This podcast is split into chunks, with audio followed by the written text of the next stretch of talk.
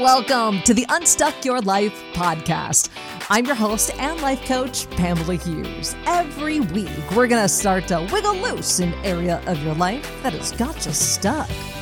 Hello, hello, everyone. How you doing out there? You doing all good? You doing all right?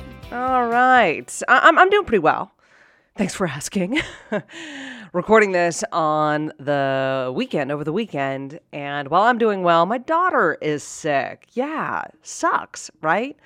It so sucks when your kid is sick. It had me kind of thinking this weekend. I remember growing up, my mom would always tell my sister and I, Oh, I wish I could take your sickness away. And I wish I could be sick instead of you being sick. And I remember being like, Woman, you're crazy. Why would you want to be sick instead of us being sick? Like, nobody wants to be sick. Now that I'm a mom, I totally get it. I totally get it. Like, I wish I could take it away from her and take it on myself. And I think that that's what parents do. Uh, she doesn't have COVID. I feel like everything nowadays you got to qualify with that. Like she doesn't have COVID. We uh, we went to like the drugstore and got a rapid test, like two. It was a two pack for thirty bucks. It was amazing to me how quickly things change. I look back like a year ago and I had been exposed to COVID. And so I wanted to get a rapid test because I didn't feel like sitting around quarantined in a room by myself for days waiting for results if I wasn't, in fact, positive. So at that time I had to, you know, hop in the car by myself and go to a like a parking lot somewhere, wait in this line for like this drive up tent where they stuck that thing up your nose. You paid about a hundred bucks for it, and then you had to wait four, five, six hours in order to get results. Now we're like running to CVS spending 30 bucks for a two pack, and we have got results in 15 minutes. It's incredible. It's incredible how quickly life changes. And it also reminded me of like what was going on in the world a year ago. And while we've made so many progresses in so many different areas, it was like a year ago where so many of you were probably like our family sitting around deciding what the heck are we going to do about Thanksgiving? What are we going to do? Are we going to go to my sister's house? Who all is going to be there? How has her bubble looked? How has their bubble looked? Is it safe to go? Like all of these questions things that like we had never had to consider any previous thanksgiving before we were having to make those decisions last year. And you look at like where we are right now and i feel like there's so much more freedom and there's so much more confidence and so much more relief about making decisions surrounding this holiday which is great which is so great because maybe last year you didn't celebrate Thanksgiving the way you normally would, right? So this year, if you're anything like me, like you're super stoked to be like stuffing your face with turkey and mashed potatoes and stuffing and all the fixins, right? But I recognize that for some of you, holidays aren't like this Norman Rockwell painting. They come with more than cranberry sauce and Kris Kringle. They come with a lot of conflict and that fear of conflict, especially with the people we love. And hanging with the extended family and, and some friends that maybe you don't see all that often can lead to tension and, and some dread. I, I get it. I honestly do. And that's what we're diving into today because I think it's super valuable for us to have this conversation, this fear of conflict. And and I'll be addressing the the fear of conflict surrounding the holidays and family and how uncomfortable that can be, but this is a much broader conversation. This is also a conversation about fear of conflict in our most intimate relationships with husbands and wives and boyfriends and girlfriends and moms and dads and sisters and friends and coworkers and things along those lines. Because so much of us have some sort of resistance to conflict. Instead of like speaking up and, and saying what's on our heart, what's on our mind, and what's bothering us, we stay quiet. A lot of us, especially women, stay quiet to be nice. We don't want to rock the boat. We don't want, you know, we don't want to make a ruckus. It's not a big deal. Have you ever said those things? I have. We, we have these things run through our mind like, oh, you know what? I'm not going to say anything because I just don't want to deal with the drama of it all. Or I'm not going to say anything because I don't want to upset them. Or I'm not going to say anything again because it's not a big deal. But you know it is a big deal. It's a big deal to you. And the reality is, you just don't want to navigate the negative emotions that may come up with saying what you truly want to say. And when you don't say something because you're afraid of how others may react, you end up saying a lot to yourself. You end up telling yourself that what you have to say isn't important. You end up talking to yourself about it, complaining to others about it, spinning on what happened or worrying about something that might happen. Yeah, is this sounding true to you?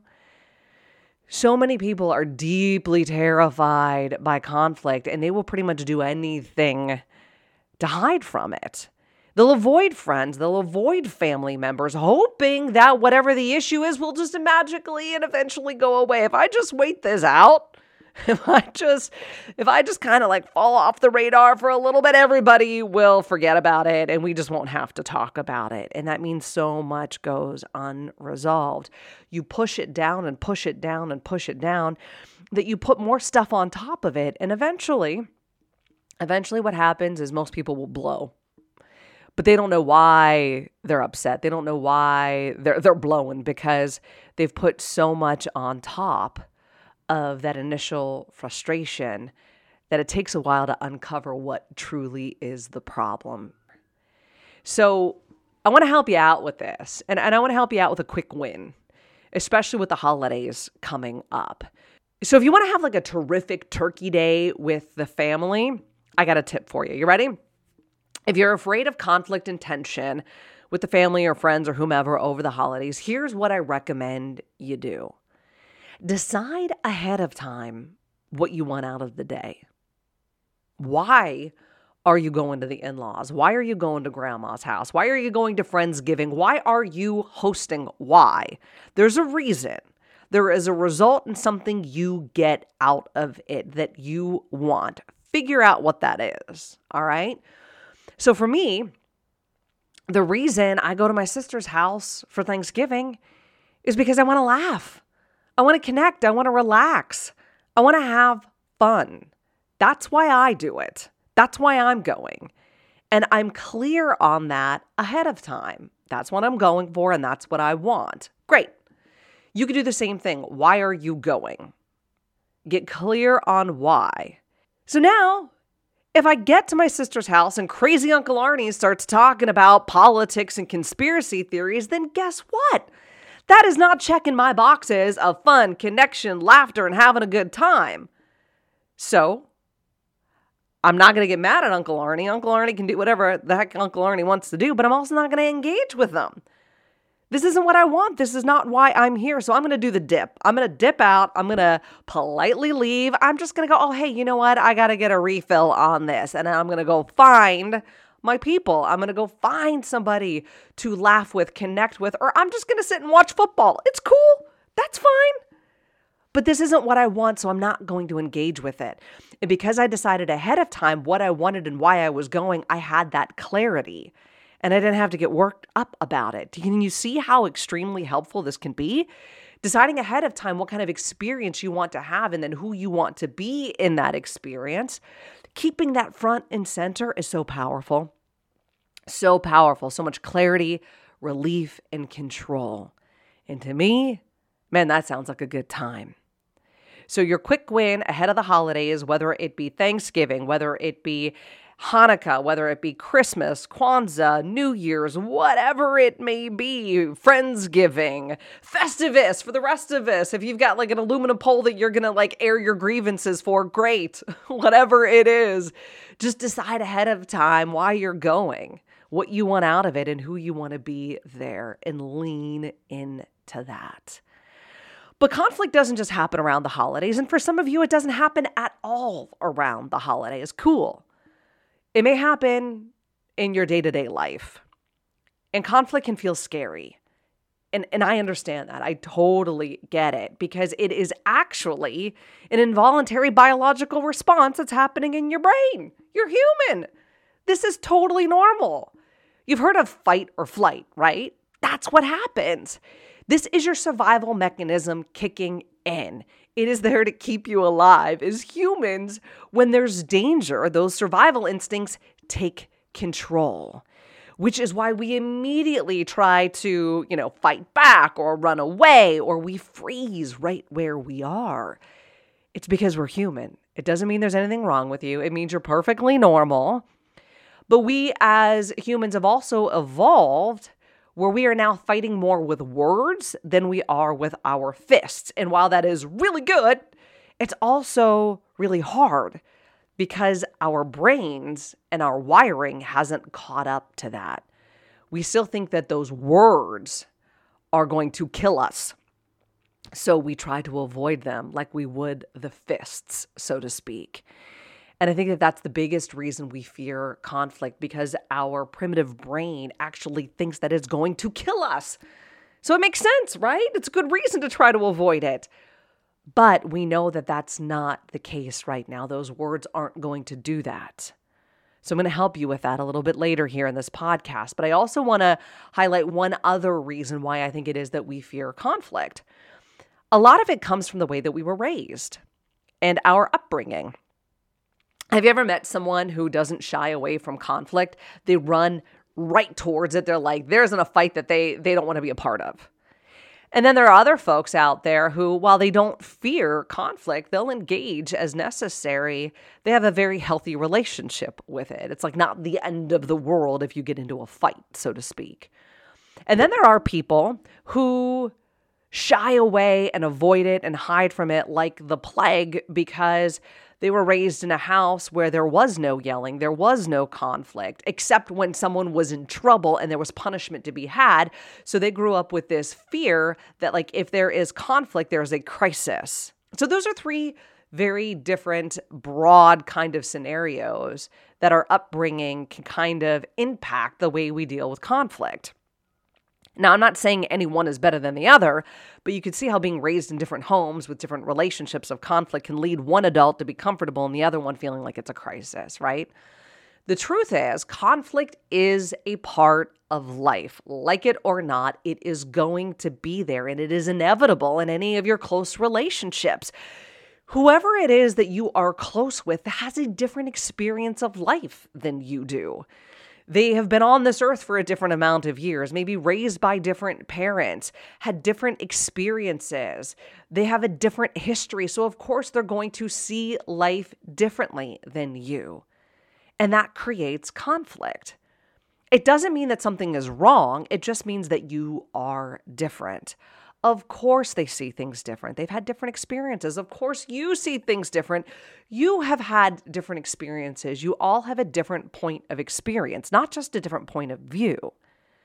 Your ability to work through that different point of view in a healthy manner is what is going to make things feel right. And I want to be real here. Most of us don't deal with conflict in a healthy way in a healthy, constructive way. Instead, we see it as like very frustrating, overwhelmed. There's a lot of disappointment and hurt. Those are like the overriding emotions we experience in the moment.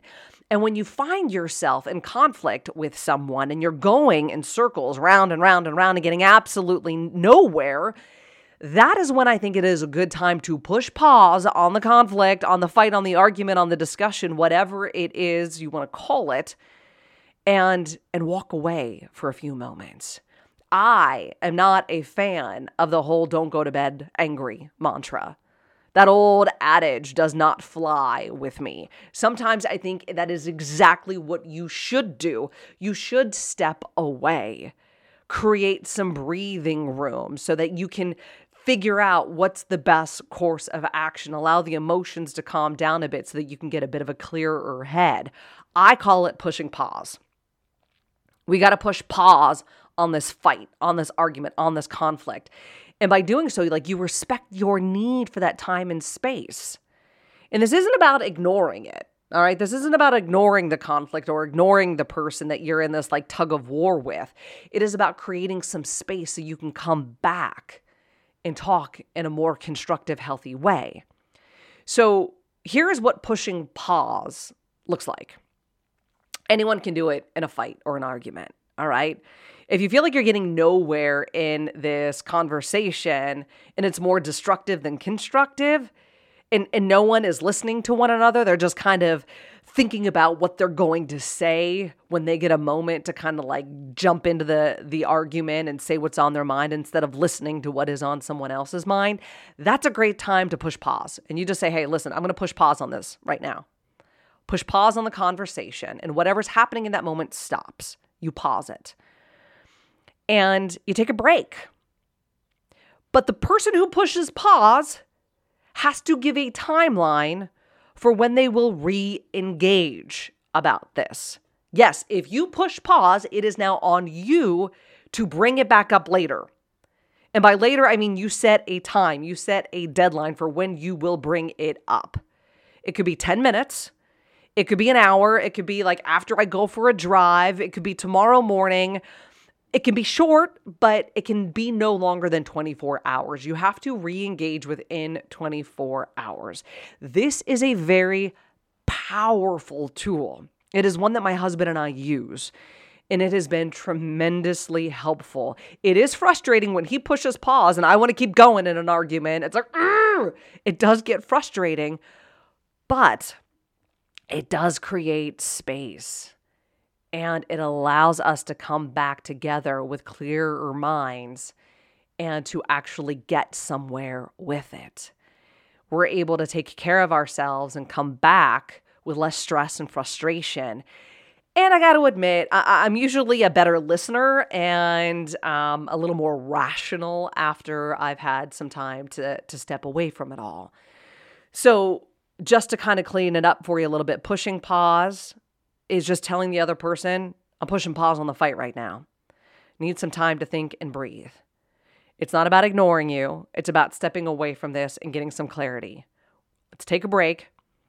I'll come back and I'll talk to you about this in about an hour or whatever it is. So you push pause, you say when you're coming back, and then it's on you to come back and have that conversation. And and the other the other piece of advice I will give you on this is to keep calm. I know that sounds so hard. People who shy away from conflict often think that it has to look aggressive, it has to look overbearing, it has to look, you know, over the top, but it doesn't. It doesn't. And it took me years to learn this. When I got mad and and I finally decided to speak up, I, I used to yell like a lot. And when I did that, because I thought that that's how you had to behave when you were when you were frustrated or angry or there was conflict or, or, or, or a fight or whatever it is, you know, I thought that I had to be aggressive. I, I had to like come in over the top. And, and when I would yell, one of two things would happen. Either the other person who I was yelling at would yell back and, and even louder so you could see how this could escalate quickly and get absolutely nowhere. Or I would yell at someone and they would shut down and we would get nowhere, which means that I would yell even louder because I want to be heard and I feel like I'm being iced out. So I'm just trying to get some sort of reaction. So I yell even louder. Can you can you can you feel me on this? I know I'm not the only one who does this or did this. I still do it sometimes, but not nearly as much, and I'll talk about that in a second. Like I'm I'm not not proud at all of the way I used to handle conflict. But I will tell you, like things happen for a reason. Like I learned a lot from those mistakes.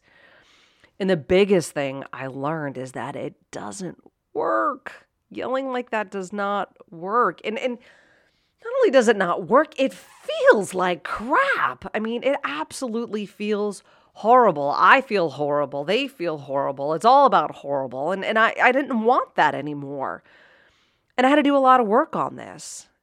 And I have. And I and and I'm really proud of that. I learned a new way of handling conflict. I learned a new way of being. And I have grown because of it and my relationships have grown because of it. And sure, I still raise my voice. I'm human.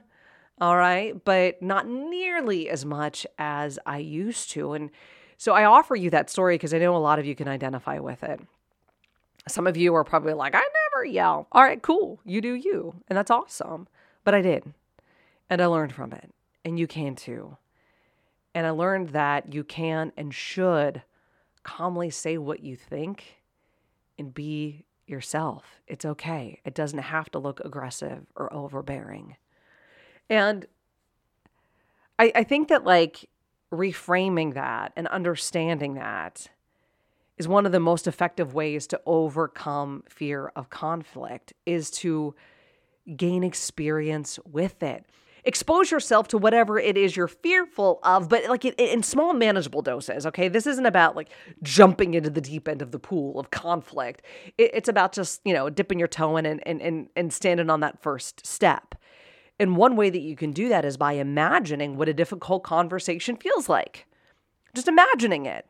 And then practicing being assertive with less threatening people. And then what happens is by you practicing that, you work your way up to situations that you previously would not have thought you were even capable of handling. And, and some of you probably right now are listening, going, Yeah, Pamela, a lot easier said than done. And I get it. I do. This creates a lot of tension, like I said, a lot of fear with people, and they're terrified of conflict that they hide from it. But here's the thing like any muscle you build, it takes practice. If you want to get stronger, you have to practice. So start small and build up your confidence in your abilities. And, and, and, start with those easier situations. If if you don't like conflict, then addressing it in the moment can be hard. Yeah, so don't. Start off by looking back retrospectively and asking yourself, why does this feel personal? What triggered this feeling? What do I need from myself in this situation? And when you start asking those kinds of questions, you start kind of getting control and clarity in your brain, and then you can take some action. You can also ask yourself, what am I afraid of? Do, do I feel like stating what I need is going to make things worse or better? Why? Am I afraid that conflict will damage this important relationship? You know, do, do I feel like I've done something wrong? Why? Because what you're doing in that situation is you're starting to identify your thoughts, your ideas, your beliefs about conflict. And a lot of these are going to come from the way that you were raised and the experiences and the history that you have had in life. And when you can start questioning whether or not it's true, it won't necessarily make the conflict disappear, but man, it will most definitely help you deal with it when conflict comes up. Because, like I said, it's a part of life. So, if you're someone who shies away from conflict because you don't want to rock the boat, you don't want to make matters worse, you don't want to make that person mad, then remember one, before walking into a situation where there may be conflict or tension, Decide what you want out of this situation and who you want to be ahead of time. Decisions made ahead of time are so powerful. Two, conflict is a part of life. It is. It doesn't mean that something has gone wrong. It means you have differing opinions, and your ability to work through it in a healthy manner is what's going to make things right for you. Three, push pause. If you find yourself going in circles in an argument and getting absolutely nowhere with someone, push pause. Pause the argument where it's at, take a step back, but tell the other person how long you need to gather your thoughts. And then it is on you to approach them when you said you would and talk about it. And four, gain experience by starting small. Expose yourself to whatever it is that you're fearful of in those small, manageable steps and then start building up your confidence in your ability to do it. Just like any other muscle, you got to build. It starts with practice. The less you fear, the more power you will have. And the more power that you have, the fuller life that you're going to live. And that's why I wanted to talk about this important topic because a lot of my clients struggle with this. I've struggled with it in times in my life. I know some of you are going to struggle with, it more than you normally do with the holidays coming up. So it's an important topic to discuss. I'm glad we had the chance to do that today. If you have any questions about this, feel free to hit me up on my social channels. Um, I'm usually more engaged in Facebook and in Instagram. You can find me at Pamela Hughes Coaching. Follow me on those social channels as well because I'm, I'm pumping out content that, that helps you navigate those day to day struggles in life to get some peace and clarity and, and hope. All right. So follow me there. Hit me up if you have any questions. And I will see you guys next week. All right. Have a great one. Hey there, podcast listeners. If you're feeling stuck and you want to start wiggling loose, head on over to my website, PamelaHughesCoaching.com, and sign up for a free session to see if life coaching is for you. Again, that's PamelaHughesCoaching.com. Hope to chat with you soon.